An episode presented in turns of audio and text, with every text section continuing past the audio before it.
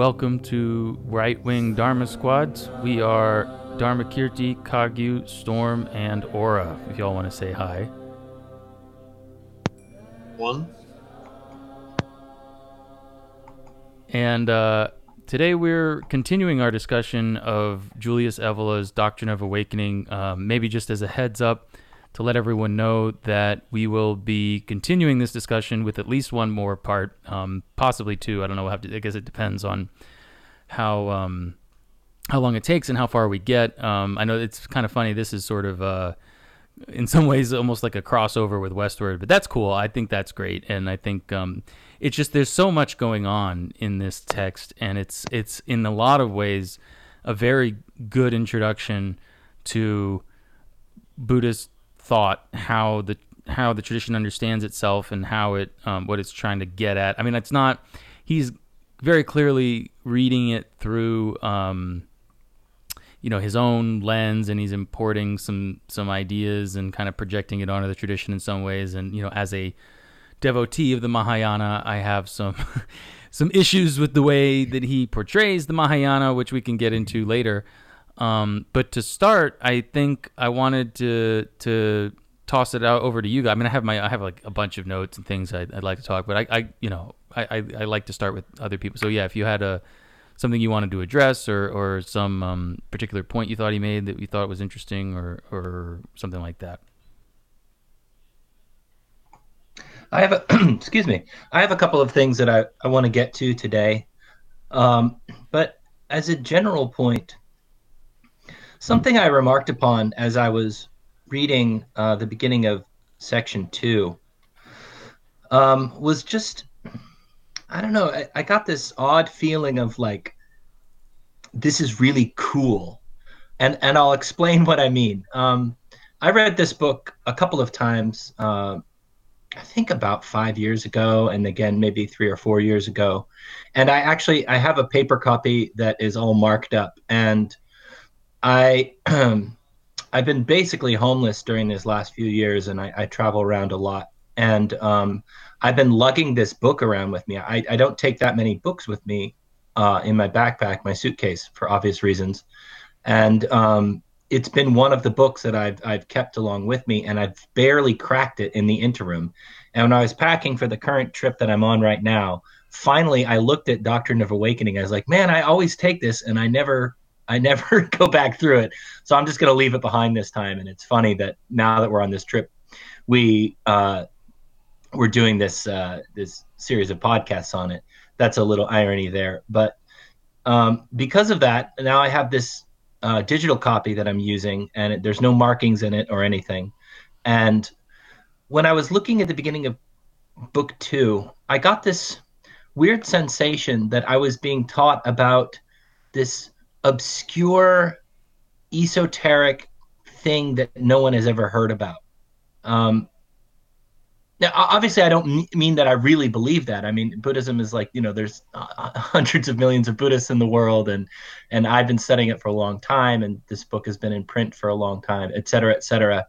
Um, and even at Evola's time, it wasn't that obscure um, at the time of writing this book. But there's a certain way in which he just the way he uses language um, and that that makes it seem like he's telling you this this doctrine that he found you know off in a mountain somewhere and he brought it back and he's telling you about it. And there's something about the freshness that he comes to it with that i find really engaging. Um, and that's in contrast with you know the rather dry and academic language that he uses overall in this book. Um, and which he uses in his in most of his writing.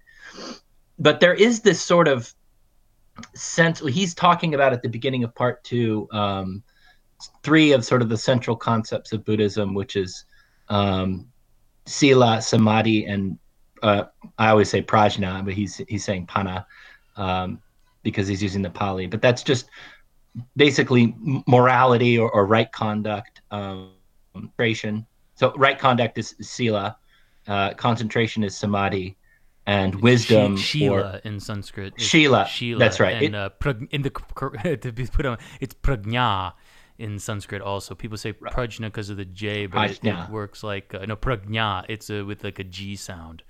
There you go. Um, Prajna. The the in in Sanskrit the J N is like nya. Same root as English, And- as like Greek gnosis, or, you know, like English or English word to gnosis or knowledge. That like K or G N. That's the, like the same Proto-Indo-European as that. What gets represented as a JN. And that's actually something we should get into a little bit more is um, some of the roots, some of the shared roots um, between English words and Latin words and Sanskrit and Pali words. Um, because they're all they're all linked, they're all related on the same family tree of um, Indo-European languages and they, they go back to Indo Proto-Indo-European. No, That's right. But, yeah. um, and um, and actually, there I have a couple other words I, I'd like to investigate either today or or next time.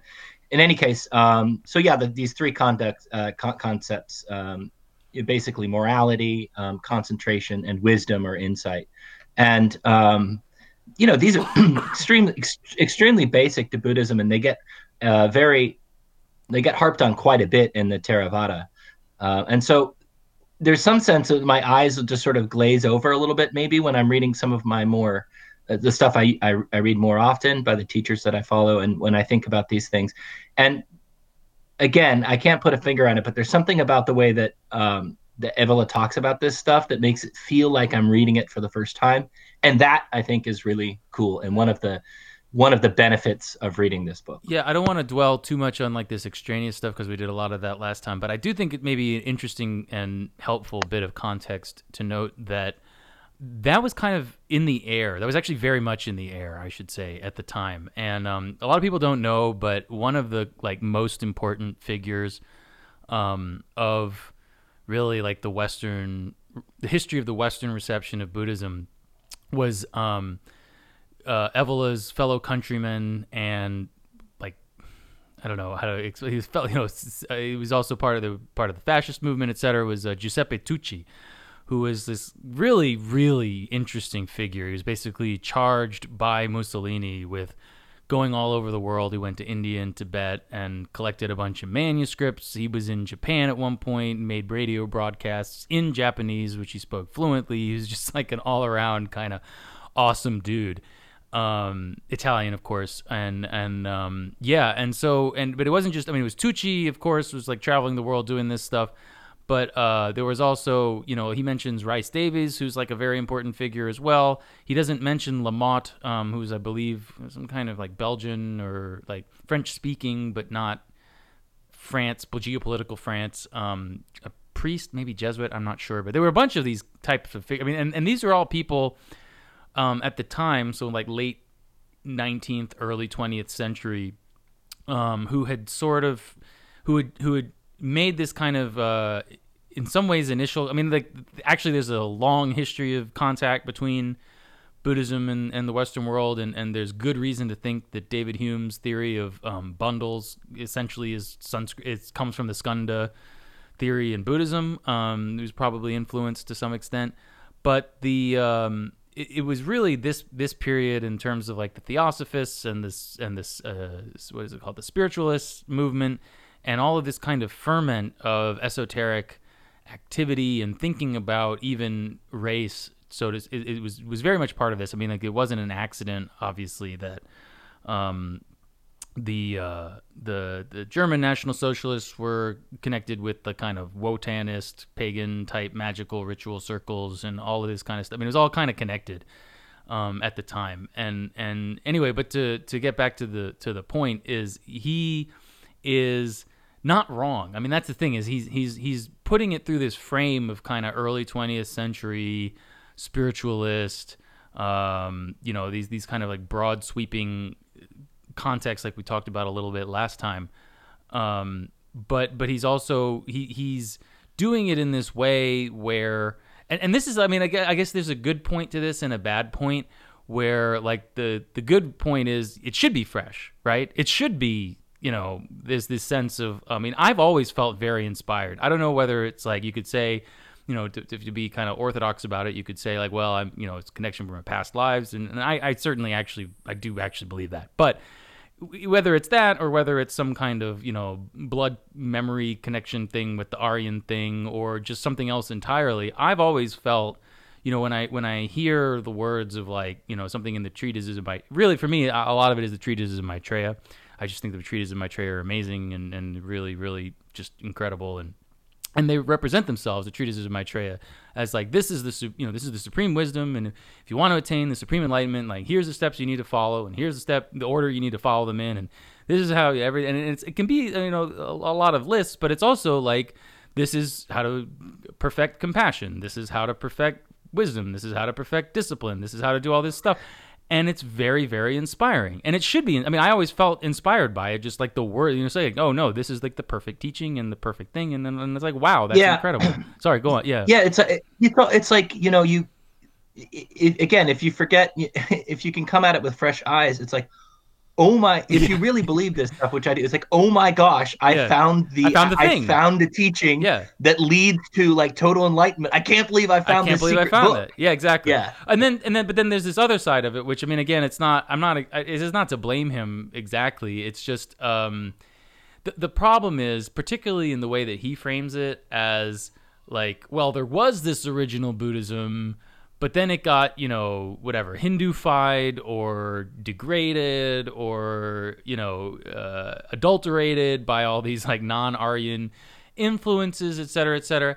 And like what, what's interesting about that from my perspective is there's there's like there's a what what I have encountered it, it, I've encountered that kind of approach before in the past. Um, but usually it's really retarded. Usually it's like you know, well, the real Buddhism is like science, and it, it would be perfectly in keeping with, you know, all your prejudices and beliefs as like a modern, quote unquote, scientific Westerner of such and such educational background, etc. That's not what he's. That's not what pointedly not what he's saying, right? He is saying something quite different. Um, maybe I can like jump um, jump a bit, but uh, where, let me see if I can. Um, let me fill it while I'm while. Can somebody filibuster while I find what the passage I'm looking for? Now that is interesting, though. When you mentioned that he would say Hindufication of Buddhism is a is a almost a corruption because he references the Bhagavad Gita as a uh, as as as this very yeah. Aryan kind of morality, and so the idea that it Hindufication would be a corruption just it seems like a very remarkable thing to say for someone who has so many positive things to say about the Vedas and the Bhagavad Gita and heck, he even wrote an entire book called The Yoga of Power, which is basically like this about Hinduism. I don't think he, if I, I don't think he did specifically. Well, he he contrasts the like, original Vedas to the what Hinduism became. He doesn't use the phrase like Hindu. I don't think he puts it in terms of Hinduification. That's a more kind of um, even like what other frequently what Theravada Buddhists will kind of charge Mahayana and especially Tibetan Buddhism with is like, mm. oh, that's just Hinduism, right? That you're you're incorporating all these like Hindu ideas into our thing. Our thing is pure and original, and your thing is stupid and you know not really Buddhist. Um, to, to kind of simplify. Um, so here, let me. I think this is like where I. Uh, this is like a longer passage, but it may be worth. Um, well, actually, Storm, do you want to say something first? I'm not sure. Did I cut you off? I had a, I had a thought earlier. Yeah, um, please. When when Ora was talking about how when he's he's reading Evola, um, he's feeling as if he's getting this information from you know, it has like a mystical quality to it the way he writes. Like it's coming from, you know, like he went up to some mountain and found a stone tablet, and that's where he got the teachings from. And I've read a, a lot of Evola's books, and it's interesting because he kind of oscillates back and forth between sort of that type of mood and like this hyper academic um, type of mood in his writing. But you know, to me, that's about having a, a, a, a consciousness that's not disenchanted. Like most people today walk around in a disenchanted world. You know, everything is understood, physical, uh, mechanistic. You know, it's just everything's just kind of dead, and there's no feeling of possibility. But you know, if you if you you know read the stuff and and go about your practice like you're supposed to you can enter back into sort of an ancient enchanted consciousness where there's this sacredness and possibility that pervades everything and it's kind of cool because um, you really pick that up from reading Evola. I was just gonna I was just gonna mention that. So one one of the passages. Uh, this isn't the main one I had in mind, but this was this was one. Um, one thing was uh, what does he say? He says, on this basis, we can say more generally. This is page eighty-three, by the way, in, in in my edition. He says, on this basis, we can say more generally that the Buddhist doctrine of awakening demands an anti-mystical vocation. It is true that the term mystikos, from mean to close to lock, in particular the lips, originally referred to the mysteries and alluded to what is secret, hidden, not to be spoken. The current sense of the term is, however, quite different. Today, mysticism is used for the tendency toward confused identifications, with emphasis on the moment of feeling and with none on the element of knowledge and clarity. Experience is certainly accentuated, usually in the face of dogma and tradition, but here it is prevalently an experience in which the sidereal and absolute nucleus in the being is dissolved, submerged, or transported. For this reason, mystical ineffability, far from being connected with a really transcendental knowledge, is of those who, to use Schelling's apt expression, in their confused identification with one state or another, not only do not explain experience, but become themselves subjects in need of explanation. Thus, the mystical element, rather than being super rational, is often sub rational. We are in the playground of the spiritual adventures that take place on the borders either of the re- devotional religions or of pantheistic evasions, whose manner is the opposite of that of a strict ascesis of the, and of the path of the awakening of the Arya. And I, I mean, there's again, there's just a lot going on there, but I, I found his distinction between super, like he's saying, okay, we have this kind of, there's like two ways in which you can kind of think about or understand quote unquote mysticism. And one of these is like you having some kind of feeling or experience you know which is you know quote unquote mystical experience or there's different ways you know that this gets talked about or thought about. And what he's saying is well usually you people who call yourselves mystics or call you know you this this experience that you're after that you think that you you know is is you're describing as sort of outside the bounds in one way of uh, you know language and thought um, he's like, you're right, but that's because it's not even rising to that level.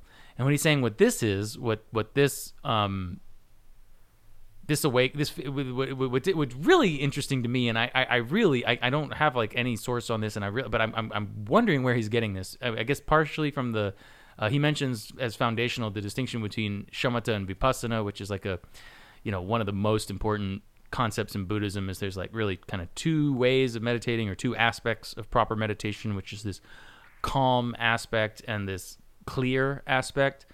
Um, but, but I, if it's just from that, that's really impressive that he would really um, have, have sort of understood that, yeah, what, what's really, really key and really, really important for Buddhist contemplative practice is this aspect of clarity, is this aspect of luminosity or of knowledge um, that that it's vivid, that it that that when you're meditating, it's not dull, it's not um, hmm, yeah, it's not dull or kind of like you know blunted. It's everything is very sharp, everything is very clear, everything is very vivid, and and so that this like when when people have this kind of mystic, so-called mystical experience, it's not that you can't attain states like that, but that you know um, in the absence of connection to this tradition or some tradition very you know much, this kind of dharma tradition in this particular kind of way that you won't you know you won't real like what are you gonna okay you get you, you look at a work of art you look at a sunset you look at something maybe you feel nice maybe you feel nice in a way that you can't quite put into words. That's so that's great. There's nothing wrong with that and it's very pleasant and there's nothing you know that that's fine. But to the extent that that it's just kind of a feeling that you're that's taking you along or or that's transporting you somewhere or whatever that that's not really what you should be aiming at because it's not really getting down into the roots of your problem. Like there's you know, you can think of think of language as being like a like a kind of middle layer, right? And in all these things there's a sense of okay, we have to go beyond language because language is is in a sense it's very useful, but it's also like a binding. So, you know, there's two ways to go. You can get above it which would be you know enlightenment or transcendence, and you can go below it, which is essentially going to be uh, sentimentality, emotionalism, or confusion. And that's actually something that plays out a lot uh, in the context and, and in Zen in general is people will try to sort of present like a proxy um, of wisdom or enlightenment to the masters by being silly or being confusing or, or intentionally, uh, you know, obfuscating things. And, you know, teachers know that that's what you're doing. They know that you're not coming from a super linguistic clarity of experience. Rather, you're just kind of like trying to act like somebody who is. And this, it's really cool that he picked up on that um, just from those two things you mentioned. So that's that's something I'm pretty familiar with, and, and there's a whole a whole lot of that. Like you really have to watch out for hucksters who just want to get you confused. You know, yeah, you well, can't. it- it- because yeah, sorry, but I mean, our whole te- life in technological society is basically just a long chain of linguistic conceptual mediations, right? It's just like everything is me, you know, everything is mediated through technological thinking. Everything is mediated through. Uh, you know, I, I have this, I, you know, everything's hyper rational in this really weird way. And so someone who can even just offer you, I think that's uh, in in large. I mean, there's some class analysis stuff you could put on it too, but in large part, why things like you know yoga and quote unquote mindfulness and even just like whatever juice cleanses and all this stupid shit is so popular is because it gives people five minutes or whatever. I mean, you know, spin class. It, it it's forty. I don't actually never been to spin. I don't know how long they are, but the point is like it's some amount of time. But we were like providing for you in, of course, a very structured way, and we're selling it to you. But it's a way for you to like suspend that rational, critical mind for however long. Um, Yeah, and, and we live in a time of, of extreme complexity, social complexity, technological complexity. Everything is, you know, everything is copied over and over again. It's reproduced in media. Everything you know has any number of simulations, and then a lot of the things that play a large role in the average person's life are simulacrums. They're they're falsifications and representations of something that never really existed. Right, like.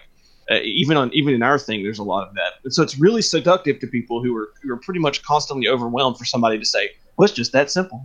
It's just that simple," and they're you're like, "Thank you, thank you so much. I'm now your follower. You have given me the space to let go," and that is actually, and and to be honest with you, it is very simple, in the sense that it's not some complex understanding, but just kind of it's not the same, right? There's a different quality. As I said, you can go above into wisdom, or you can go below into sentimentality, emotionalism, confusion. So a lot of these people are basically just selling you uh, the equivalent, of, the uh, spiritual equivalent of like a CD of flutes and water noises. yes. Yep. And they called that Bompu Zen back in the day, which means I just want to feel better, little girl, weak Zen. Um, yeah, I'd, uh, I'll just piggyback on what you guys said. Um, it, the it's it's therapeutic Buddhism, right? It's just like oh, it's like getting a massage or something. It's like uh, you know, like you said, Dharmakirti, doing a juice cleanse or something.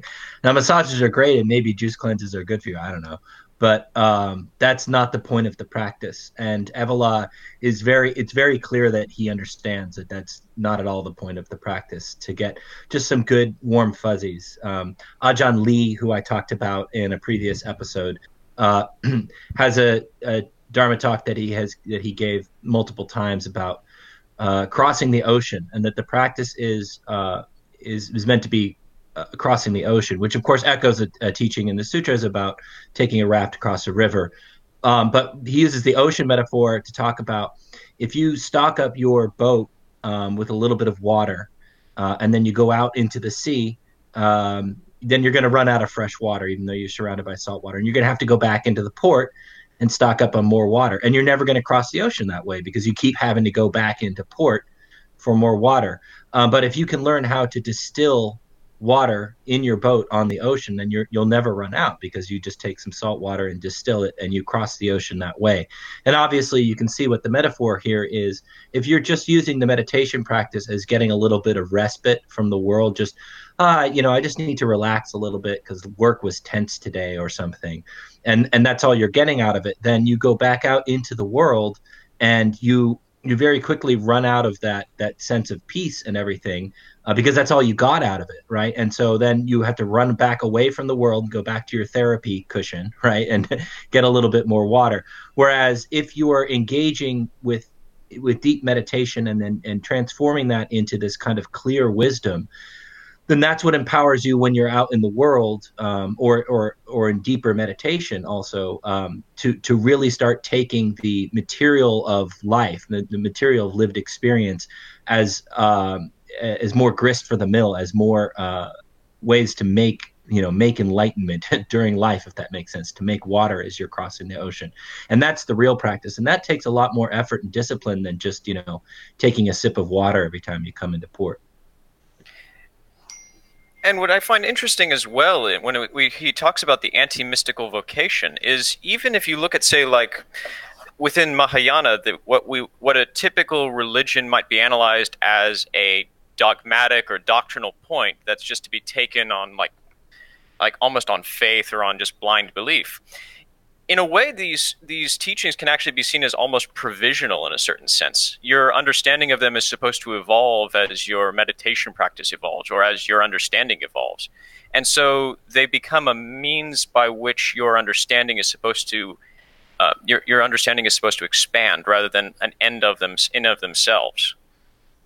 Yeah, I would go so far as to say that anything kind of put forth as non-provisional is going to be essentially uh, wrong and not Buddhism. That's a pretty extreme view, though, and and kind of comes more from my school. I don't know. I mean, I don't know how other schools look at that, um, but I assume within Buddhism in general that there, every, there's a kind of uh, subtextual well, understanding. Like, an example, like uh, say, for instance, even within Tibetan Buddhism, there was a, a, a, a kind of a, an example of this I heard once was a, Western student asked a lama, "So is Tara real?" And the lama respi- responds, "Tara knows she isn't real."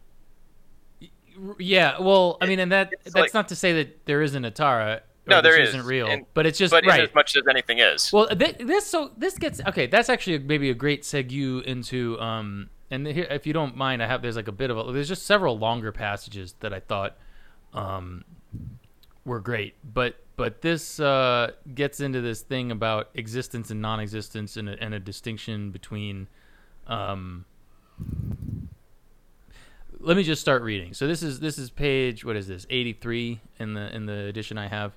So he says third point in the modern world those who fight the doctrines of immanence and who conceive themselves defenders of the west against oriental pantheism normally take transcendency as their point of reference and as their watchword.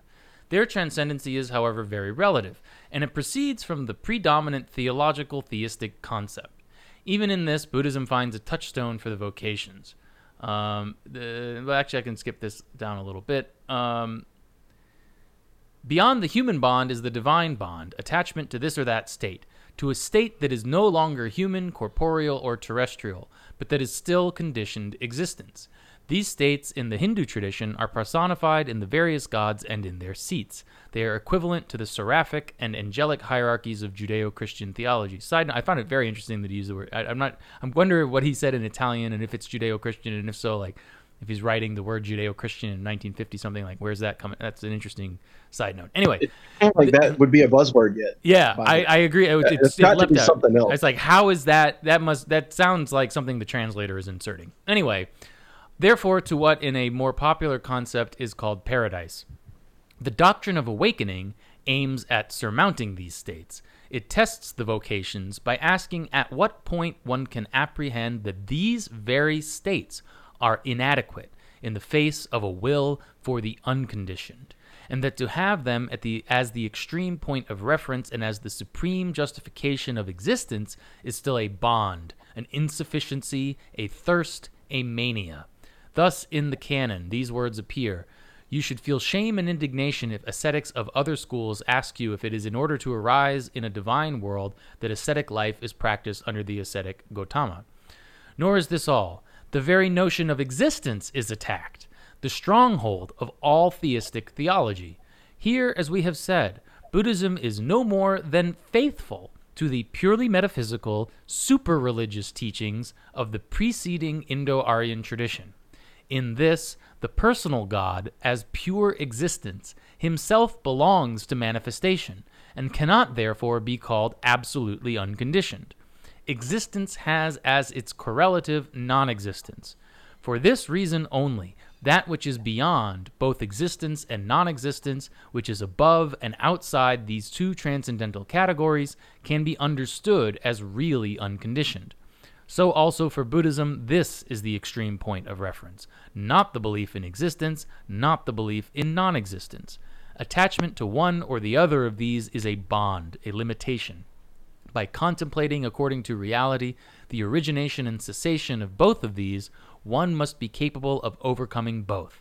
Even, quote, universal consciousness, unquote, belongs in the Buddhist teaching to the samsaric world. It is a variety of samsaric consciousness. And so, yeah, I mean, when you say like Tara knows that she isn't real, like, I, th- I mean, that's a, per- this is a, I think that passage is just a perfect gloss on like what that means. That's a really good explainer for uh, like Nagarjuna and uh, Madhyamaka, in my opinion. I mean, that's that's essentially the takeaway, right?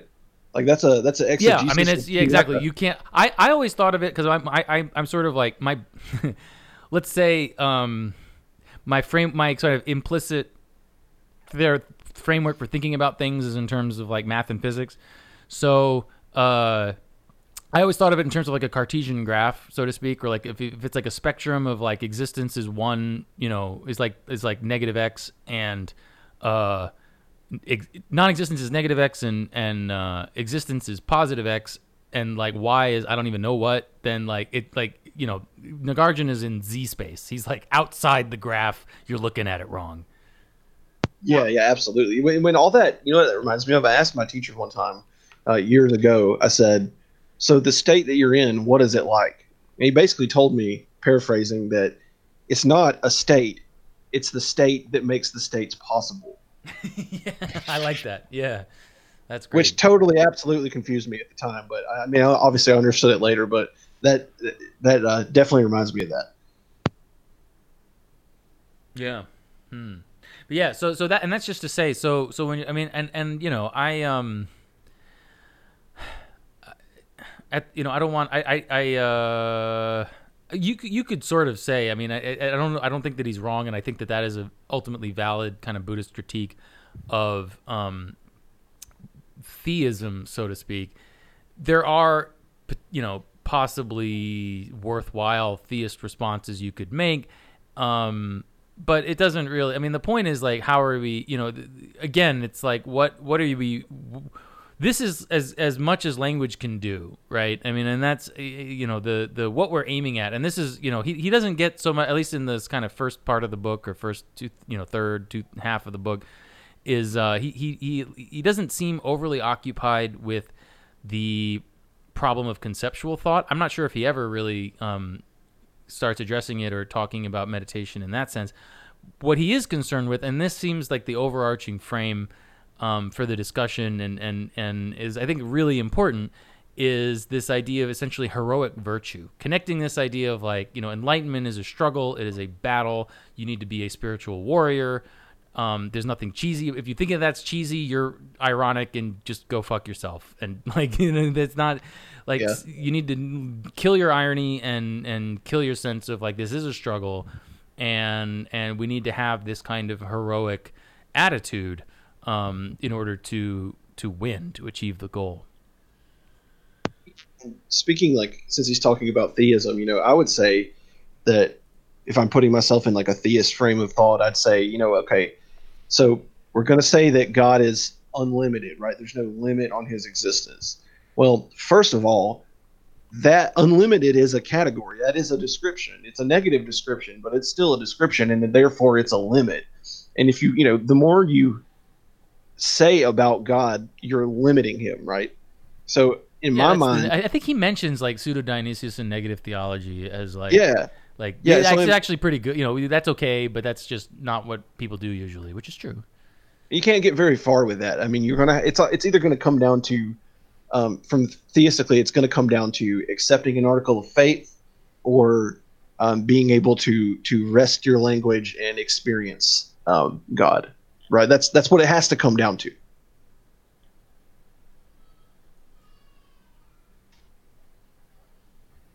Well, okay. So no, nobody. I was waiting for somebody to maybe jump in. I there was another well, passage on this. What's, oh, sorry, Kagi. What did you? Have oh no, it's.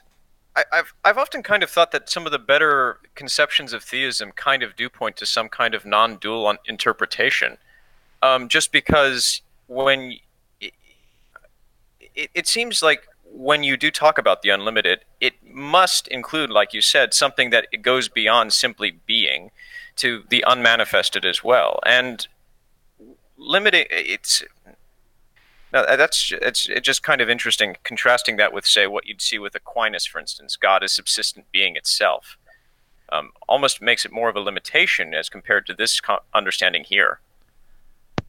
And at the at the end, Aquinas said, you know, compared to the things I've seen and experienced, everything I've written seems like so much straw. Yes, yes, So he had he- a mystical even he experience. got he the end abandoned it halfway through. He was the whole the Summa was supposed to be like uh what was it all the seven sacraments according to the Catholic Church, and I think it was like midway through the three or fourth, and he's like he had some crazy myst- quote unquote mystical experience, whatever that you know he's, he's some direct vision of something, and uh, he's like oh.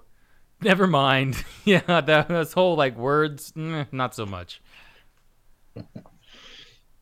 So Yeah, yeah. talking about uh, talking about heroic virtue, I think you know how I am and with my rants against like the sort of like um, ironic consciousness, which I think is just so miserable. Like, yeah, okay, sometimes it is funny, and if you're just being funny, then go for it. But I think a lot of people just, again, because of how stimulated, overstimulated they are by like everything, um, sort of get stuck there, and and your life will be much better, and you'll be much more authentic uh, if you can just sort of let go of the idea that if something sounds corny to you, which is another way of saying it can sound real, um, that it's wrong. And I mean, should some stuff is away mod- like you need to be able to be like, no, that's maudlin garbage, kitsch, Right, and right. just to get the. No. Well, I mean, in a in a world full of of, of simulacrum of, of of ideas that have long since been corrupted, irony is kind of the natural reaction to that's a good point. a ridiculous, uh, just a ridiculous uh, facsimile of the original. And so when you actually see it, it's it, people don't really know what to make of it. They've never seen the original before. That's a good point. All they've seen are like um, uh, productized, you know, sort of, I guess, like economic corruptions of of like real ancient wisdom.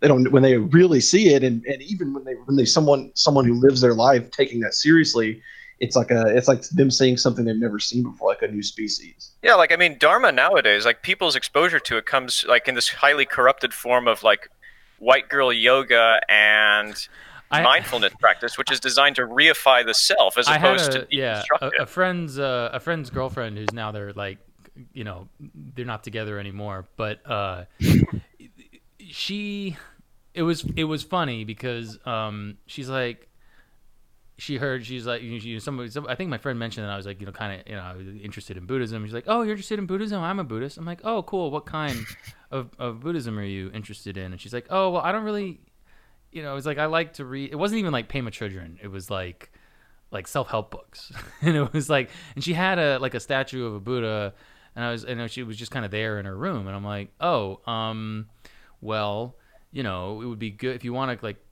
do this like a good way you know maybe you could make offerings. You know traditional buddhist practice really throughout the buddhist world is you know you know candle incense uh, water flowers. I mean there's several different things you could do. Never never did. I mean it was just it was purely like a lifestyle accessory. It was purely like you know I, I i i, she wasn't like a bad person or anything. It was just as you say a lot of i think for a lot of people is it's kind of like i mean you see i, I actually don't think it's the worst thing. I think it's kind of there's a there's a kind of part of me that's like um I don't think it's a bad thing that that Americans kind of associate Buddha statues with kind of being cool and like it's a good thing to have and like who wouldn't want a Buddha statue? And I think this is like one way in which we really make inroads and and we you know like we gradually adapt um, as a you know Western culture to the Dharma and sort of achieve this symbiosis that I think we're we're heading towards.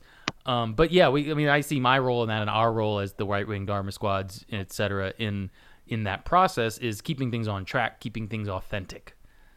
And at least if you're immersed in that kind of commodified Buddhism, you now are you have the Dharma in some form in your life. There's a much greater yeah, chance yeah. that you will go deeper into it Exactly. somebody who's not been exposed to even that. There's a fa- there's a very famous story in in like a Tibetan Tibetan circles about like a a pig a dog that that was chasing a pig and the pig just sort of happened to get in like around a stupa and so the dog and the pig were chasing each other around the stupa a couple times and it was just the merit from like having that very faint karmic connection with like circumambulating a stupa. Stupa, I don't know, I've mentioned before, but for those who don't know, it's like a kind of Buddhist monument that's um, very, you know, all over the Buddhist world. Again, it's sort of like a representation of the Buddha's mind in a kind of monumental form. Uh, some are very big. They can be also very small, put on your altar. But the point is, um, it was just, and, and, you're supposed to like traditionally you would like walk around them with your right shoulder in a clockwise direction because the right side is better, and so you're like showing respect by constantly having your right side. And so they were they were circumambulating, and um, and it was that connection that enabled them to achieve a human life and eventually attain Buddhahood, um, just because they were like there was a stupa there that they happened to kind of accidentally circumambulate. That's really cool. I've never heard that. I love that. Yeah. Where do we go next? Well, so I, I mean, well, on this, I think this. I, I don't. I hesitate. I mean, you know, it, it's an interesting kind of question. Like, how much do people? How much is this because people want to have a discussion of something that they're already familiar with, or or have read, or will read, or are reading, and how much of it is sort of a substitute? I don't really know, and and maybe it doesn't really matter. But um, I, I do think it's worth emphasizing that um, Evola is really, really big on this idea of like, as we said, masculine warrior Aryan virtue as kind of the defining characteristic of what he's identifying as the doctrine of awakening. And so he had another kind of there was another interesting passage. This is um, on this point on page 98. He says, "Fourth, we have." And this is like he's going through the the qualities of the Aryan combatant, as he put it. Uh, this is in the English translation. Fourth, we have virya bala or virile energy and the, he notes correct. I mean, of course, as I guess an Italian speaker, he would say, you know, the, the root of viria is the same as that of the Latin term vir, man in the particular sense, as opposed to homo. This is also where we get um, our English word virtue from the Latin word virtus, which is in a sense manliness, but not just like. I mean, we it, it kind of has that sense of man, manliness, not just of like being a proper man, but like with the entailed meaning that being a proper man means being strong, means being yeah virtuous in that sense, means etc. A strength of will, which here shows itself as the power of, of repelling unhealthy tendencies and states and of promoting the appearance of healthy ones. Above all, one must rely on this strength and replace delight in craving with by uh, by delight in heroism. It's kama sukham with vira sukham a substitution that is a basic point of the whole ascetic development. One must fundamentally change one's attitude in such a way that the heroic pleasure becomes the highest and most intense pleasure that the mind enjoys. Buddhism teaches each man is master of himself. There is no other master. By ruling over yourself, you will find a rare and precious master. Uh, and I mean, again, this, as is so often the case, there's just so much going on here. But I, I, I think that this idea of like repelling unhealthy tendencies and promoting healthy ones, I uh, maybe or you can correct me if I'm wrong, but I believe like the this kusala kusala distinction is um it's not that it doesn't exist in the Mahayana or Tibetan Buddhism or anything, but like that's really really emphasized in in Theravada, no? Which distinction? Like the kusala akusala, like the kushala in Sanskrit, but like this this wholesome uh, is I think how ter- uh, Thanissaro yes. Bhikkhu translates this yes. term. It's a Pali term, but it means like wholesome and unwholesome, right? Yeah, there's a sense of uh, the, another way to translate clinging um, is as feeding, um, and so that your your mind is going to be feeding on certain things ba- until you reach enlightenment. It's going to feed on something, um, just like your body must feed on food, and you can either use wholesome acts, wholesome thoughts, uh, wholesome words to feed on, or you can choose unwholesome. And if you want to move towards the towards ultimate enlightenment, uh, while you're still in the conditioned state, it's it's best to it's pretty obvious which one you want to pick. And yes, that is something that gets emphasized quite a lot. That's an. I, I actually I heard that had heard that once from a um a high profile Theravada teacher whom I will not mention his name, but um yeah, now that you mentioned, I recall, but I, would forgotten about that bit about the feeding. Yeah, that's um, that's great. That's such a such a great way of thinking about it. Um, yeah, just like guard your senses, look, care what you're thinking about, what you're looking at, etc. Um, yeah, I, I, I find it very useful because um, you know the fact the matter is, you know, we can joke all we want, and uh, and I won't speak for you guys, but um, you know i'm not an enlightened buddha and i'm living a i'm living a conditioned life. I'm an ordinary human being still. And um and so you know, my mental states are conditioned, and if you choose to feed, you know, your your mental state with with you know certain activities, certain thoughts, and and you know visions and all these kinds of things, then you that will influence what your future conditioned state is. And although I'd love to achieve enlightenment um, at the end of this sentence and then not have to worry about this anymore, probably I'm not going to.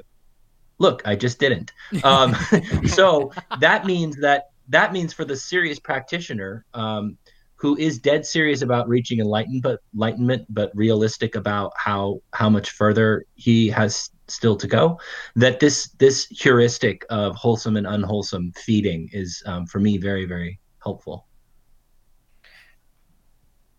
I would say, um, and this is this is going to be one of the things uh, that you don't don't like so much, maybe from the the Zen frame of reference. But I would say that, um, and I'll describe this experience as well. That it's not enlightenment is not something you lack that you get. It's more like something that you had all along that you begin to notice. And even people who get there, there's still work to be done afterwards. The the you're still have an aspect of yourself that is conditioned. It's just it exists within the unconditioned that is fundamentally part of you, if that makes sense. You um, the conditioned aspect is now inside, surrounded by, and, and actually even upheld by the unconditioned that you are. So yeah, that no, I'm down. I'm down with that. And I mean, that's, that's there's no contradiction there, though. Yeah, that's right. It's just that's another way to think about it. And, and I've said before to, to people, um, a Zen master is more like someone who doesn't have something than someone who has something. Yeah, right. this is actually a really good point, and and this connects to like several things. Um, the the essence of it, as I understand it, is his his critique of the Mahayana, like this is really the essence of it, is because yeah, from from the perspective that you were describing, which I share, um, which is a Mahayana. I, I don't actually think that the Theravada or like non Mahayana would necessarily disagree. It's just this is kind of one of the main things that gets emphasized in the Mahayana is that um, all beings, every single being, from the from the most tortured hell being to the stupidest you know worm to the gods in the god realm and all the, every every single being, every single sentient being has the capacity to attain Buddhahood. Will, in fact, on a long enough timeline, attain Buddhahood. And so our goals is, is, is yeah, well, right. Well, that's a so that that's kind of more of a tantric perspective, at least from like within the Indo-Tibetan thing, is you say like is yes, but but you have to kind of there's other things that have to be in place for that. Um, to like you really to understand what that, that means. It. Yeah, exactly, exactly. Um, but in the meantime, as bodhisattvas or as you know practitioners who have taken bodhisattva vows, which is really what distinguishes the Mahayana from the non-Mahayana, you know, our vow is that we are to help all beings in because they have this capacity, but there's various things you know holding them back, and so what we have to do is we have to facilitate this. We have to like, and that's like the kind of um, this radical altruism of the bodhisattva vow is that you know it's not just that we um, can do this or should do this. It's like no, I make a deliberate choice as a bodhisattva to remain in samsara until every single sentient being, without exception, is freed from samsara. And then once they're all gone, once samsara is totally empty, then I will leave. Some, I, I, then I can like, you know, boogaloo off. Um, but not until then. And and so, and of course again from a tantric perspective this kind of gets reworked. And you could also say i mean even think from a general mahayana perspective that it's a little more complicated than that just in that like you know it, it, but but the point is that that's the intent that's the frame that's the kind of like and, and buried in that or like sort of axiomatic for that is this idea that um, it's the the nature of the mind of all of all sentient beings that they do have this capacity which which uh, Evola very very explicitly rejects um, I think to his detriment. Interesting. Um, let me see if I can find. The, I yeah. I wanted to. Uh, yeah, please. I missed my I missed my chance about uh, eight minutes ago or so when you were talking about uh, and uh, quoting Evola talking about the um, etymology of virtue. Uh, I said at the beginning I wanted to talk some more about some of these um, some of these ancient words, and that's actually the one I had in mind. Again, the Fantastic. the term. Yeah, sorry, go on the term in Buddhism is virya, um, which has many many meanings. Um, and I just wanted to point out, in addition to what Dharmakirti already told us about how it's linked, so that's the V I R is the root, and it's getting pronounced in India with a W sound, and in fact, actually in Latin as well, um, virtus, uh, and that's again the same root as the English virtue. And in more archaic English, you can hear the word virtue used more in line with with the, the Latin meaning of it. And um, although it did carry this sense of like goodness or morality, even back then, that became sort of more the, the English meaning, at least in modern English. But they're all linked back to this idea of yeah of manliness. It it gets emphasized different ways in sanskrit and pali um, not just as manliness um, but interestingly just the one i'm now all, all, I, all I just did was repeat what dharmakirti already told us but i find it fascinating. And what the only one thing i wanted to add is that in modern hindi virya uh, the exact same word used in sanskrit uh, just means semen in fact. So it, it there is this sense of like the essence of manliness um, that's carried through all those different languages. And it gives you an idea what maybe the proto-indo-european or indo-aryan root word what what the the meaning of that was and that there was a concept for it which was so central and rooted in their culture and in their in their philosophy and religion that we kept you know because some of these words get hopelessly corrupted in their modern form but this VIR root has survived all the way into modern Hindi uh, as, as, semen and in, in modern uh, English as, you know, our word virtue. So I, you know, I don't have necessarily a conclusion to, to, to draw from that, but I do find it fascinating. Yeah. Uh, no, it's, the, yeah. Um, I, I found another pa- the sorry, to, I'm like all over the place. I just had sorry again for this, but uh, it's unavoidable at this point. But uh, there was another passage. Sound. We should be happy to hear this.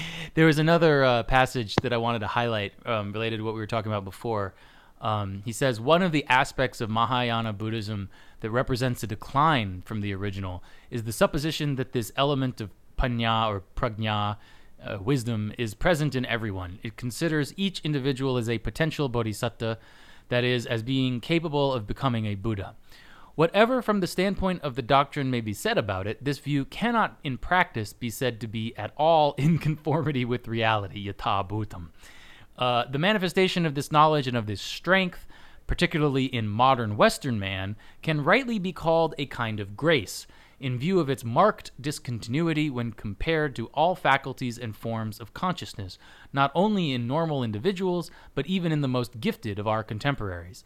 The example of Prince Siddhartha, that is to say, the fact that he had no need of masters, transmitted doctrines, or initiations to open the way to liberation, since the direct reaction of a noble spirit confronted with the spectacle of contingency and burning of the world was enough for the purpose, this example should lead no one to repeat the adventure of Baron Munchausen when he attempted to raise himself in the air by pulling himself upwards by his hair. In one way or another, something must happen, a kind of profound crisis or break, or the receiving grace, such as to provide a positive opportunity and a base for a new life. It cannot be repeated often enough that the man of today, constitutionally, is profoundly different from the man of the ancient Aryan civilizations of the East. Views such as that of Mahayana Buddhism already mentioned are better ignored if we do not wish to deceive ourselves or others. Now, yeah, sorry, go on, please. Okay, there's a big problem with this uh, for me um, because, you know, he's, I hate to say this, but there's a big bias here with him um, because he's he's a traditionalist in in the capital T sense. He wants he wants this uh, capacity to experience awakening to be kind of tied to personal quality um, and there are senses in which this is true, but he's he's wanting to kind of rule people out fundamentally uh, based on being low quality, low caste, whatever. And the actual thing is it, the the way it really is is that you know if you are a good, virtuous, noble, high quality person, mm-hmm. there are ways it, that it may be easier for you, or you may be closer to the experience of enlightenment, right? And then there are also ways in which someone who is sick downtrodden, broken, sad, ugly, whatever, that kind of experience, and even the experience of being really immoral and doing bad stuff, can also be an impetus for awakening. You know, there's a an understanding across a lot of these traditions that you know the Kali Yuga is actually a very fertile time for spiritual growth because it's so bad, and when it's bad, it's obvious. That and, and ex- another thing, like sorry, or I just one a little bit. Um, there's there's a very there's at any person at any moment there's no more than a hair's breadth between you and awakening. It's right there. Go ahead. That's that's extremely well said. And when you first started speaking, I maybe audibly started to draw my breath because I was going to argue with you. But as you continued your piece there, I I found myself agreeing, Storm. Um, so i will still say what I was going to say, but don't take this as an argument. Um, I will say that I think that I think that you're right and wrong about Evola's motivation. There's definitely this side to him that likes to point out the noble nature of certain, you know, elevated people, and and that the other people may have an ignoble nature. But I, I think it's selling him a little bit short to leave it at that because that belief is only a small part of what's the much bigger belief, which you, which you mentioned too, which is his his belief uh, and his membership sort of in this traditionalist school and he's yeah he's saying yes we are in the kali yuga. And your point is very well taken that it's a great moment for spiritual um, spiritual growth and that the you know the most downtrodden um, uh, of society the you know the drug addled loser or whatever doesn't realize how close he might be to enlightenment. All that is well well spoken and well taken. However, his major point shouldn't be elided over, which is that whether or not we agree with him, he he's saying that that there in this cycle of the ages there existed a time in which people like people existed very close to this and um and and had had an ability to see things that that even the most enlightened of us today like have to struggle and struggle and struggle to see. Um, and that we just we live in a like that metaphysics itself has changed uh, through over the ages again I, i'm going to remain agnostic on that I, I there's part of me that finds that a very attractive doctrine partially because it's so um, contrarian to our modern beliefs right and I, I I am nothing if not a contrarian, and so I, I part yeah, of me part yeah, so part of me is attracted to it just because it's so like out there and hardcore. Yeah, that's uh, totally and, fair. Yeah. But another part of me, of course, is just totally skeptical or at least agnostic because I don't know how the hell would I know.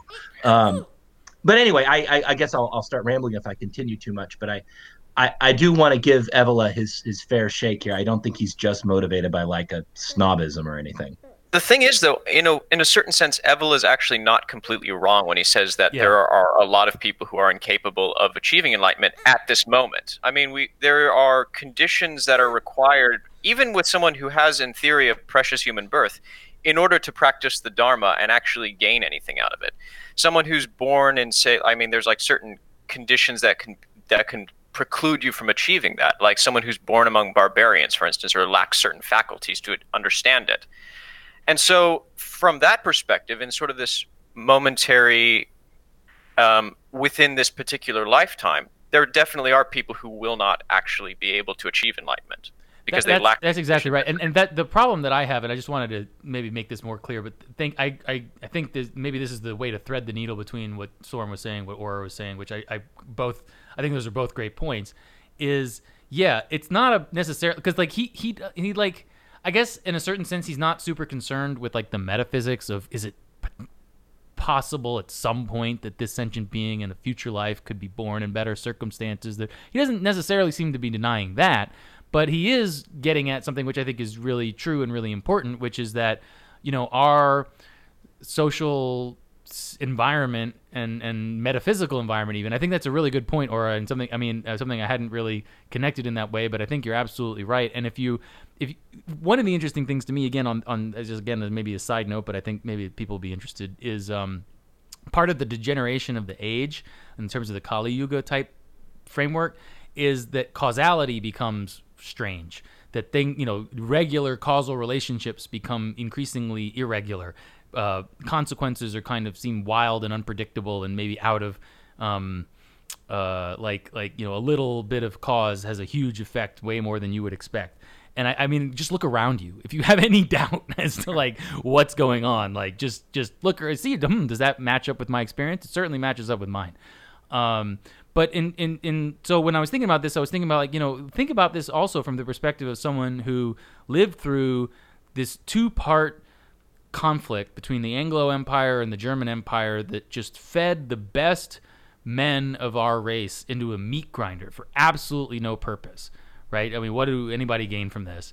And and, and millions dead and, and and economies destroyed and all of this stuff and and all of these people, the best of our stock, you know, because it was it wasn't the coward, you know, the cowards were the ones and the and the sneaky, crafty ones, and the ones who weren't as brave or strong were the, were not the ones who were leading the charge in in the trenches in the First World War, and they were not the ones getting um, got gunned down. It was the brave men and the strong men who were getting gunned down, and and same in, to a large extent in the um, in in the second part of that conflict. So when you uh, when you look at it in those terms, and I think you know when you see the results in terms of things like these soy boys running around with their mouths agape, uh, talking about the uh, No Man's Sky or or whatever, you know, and all of this kind of you know, and they're getting excited for next Marvel product.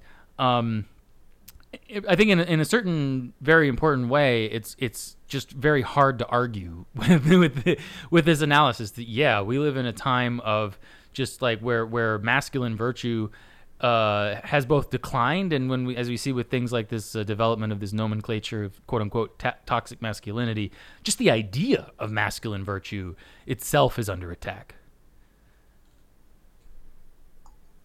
I um, I'll skip to another part in the text if you don't mind. Uh, guys. Uh, yeah, yeah, please. Sorry, that, I, I, went on my little rant and. no, no, it's it's really good. I just I it, it's really good. Um, I think we all agree. Uh, first of all, Buddha Linkola in the chat points out that uh, I assume he's talking about in Hindi, as I was, that virya uh, not just means semen, but also means potency uh, or strength of medicine. So that's another uh, gradation of meaning to that word. Again, fascinating. Uh, Evola in page on page 100 of the text that I'm reading addresses one thing that we have brought up many times um, on this podcast, and that is well, we, we talk about the lists in Buddhism, but we also talk about the repetitiousness of of the text. And I found that his take on this was genius and also immediately struck me as true. Um, and uh, to put this in perspective, just this last week, I was rereading an essay by Thanissaro Bhikkhu about how to approach reading the sutras um, and why you should read them and why you should make them a part of your life. Um, and because the sutras, from one perspective, can be awfully dull sometimes, um, I was sort of re- refreshing my memory as to why it was good. And something oh, yeah, that he said, in, yeah, this is sorry, go on. This is great, yeah. And, and and something he said in there that I, I either never noticed before or I'd forgotten was his suggestion that you read them out loud.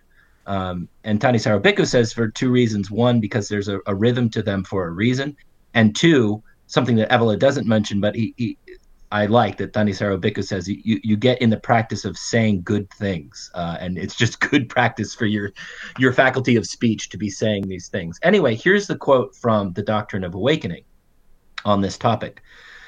He says, as we have discussed the quality of objective vision, we should also mention in passing the style in which many of the oldest Buddhist texts are set out, a style that has been called quite intolerable because of its continued repetitions. What is the purpose of these repetitions? The usual interpretation of the Orientalists that they are mnemonic aid is the most superficial. So I think Evola is saying, yes, they are a mnemonic aid, but there's much more. There are other reasons, he goes on. In the first place, some ideas have been given a particular rhythm so that they are not arrested at the level of simple discursive intellect, but can reach a deeper and more subtle zone of the human being and there stir corresponding impulses. This agrees with the more general aim, explicitly stated in the texts, of permeating the entire body with certain states of consciousness, so as to cause certain forms of knowledge or certain visions to be experienced bodily. Rhythm, both mental and more important, that connected with breathing, is one of the most effective methods of achieving this. The modern intellectual, only interested in grasping an, an idea or theory as quickly as possible in the form of a schematic or cerebral concept, will entirely miss the point of the repetitions in the Buddhist texts, and it is natural for him to judge this as the most intolerable of all styles. And I'll, at the risk of reading too much, I'm going to read the next little section here. He says, "But the repetitions, at least a certain class of them, particularly lo- particularly those in the Majjhima Nikaya, I'm sure I'm murdering that. Majjhima Nikaya. Thank you. Have also another aim that of encouraging a certain degree of objective, impersonal, and strictly realistic thought. It is, in fact, easy to see that the repetitions form connected series in which the reality or fact, the thought that is formulated in grasping it, or the thought that is aroused from hearing them, the verbal expression of this thought or the exposition of the fact are found in exact logical sequence. This is how the structure of the repetitions is built up. First of all, the text describes the fact. Next, there appears the person who takes note of it and who comments on it, using the same words as those in which it was given, in fact, the first place by the text. Thirdly, the person may refer to others in the same words again, a pure reflection of a thought conforming to reality. Um, and he goes on a little bit more, but basically, he's, he's saying that like the the form of the sutras with these repetitions is not only a mnemonic aid, and not only a, a, kind of mantra that you're you're rhythmically speaking, but it actually is in its form a representation of the way that knowledge is passed from one person to another. And so there's sort of a a profound and esoteric truth to them. That reading that got me excited to go back and start rereading um, some sutras or reading some for the first time and, and speaking them aloud because that's a cool little esoteric nugget that anyone can participate in um, at any time they want.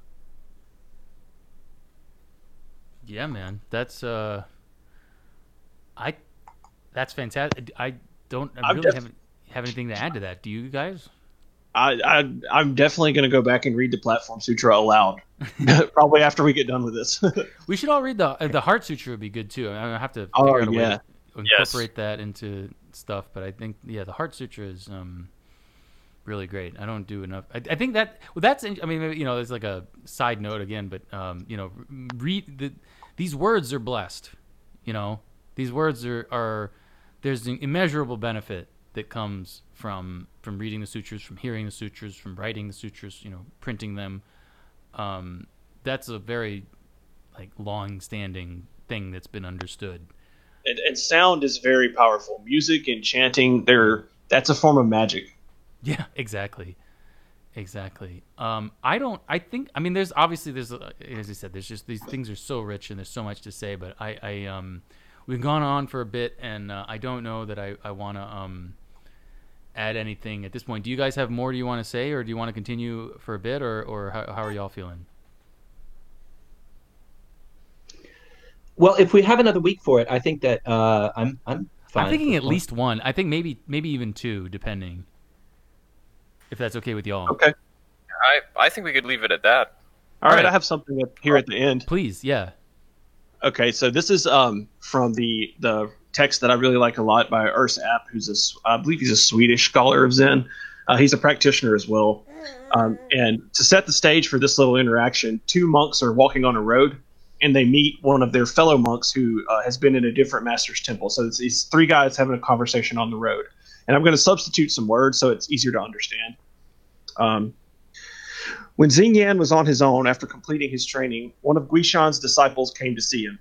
Tell me what Guishan is teaching these days, Xingyan asked him. Well, if somebody holds if somebody asked him why Bodhidharma came from the west, he just holds up his staff. And how do you fellow and your monks understand that? We believe the master's intention is to reveal mind by means of form. Xingyan says, Your understanding is too abstract. The monks ask him, Well, then how did you understand it? At that, he held up his staff. Beautiful. Thank you so much. Thank you, Storm, for that lovely koan. Thank you, everyone. Um, thank you, Buddha Linkola, who I, I, have. I love your name, and I'll have to uh, see if I'm not already following you on Twitter. Uh, uh, yeah, uh, this has been great, and we look forward to part three next week. Till then, uh, take care.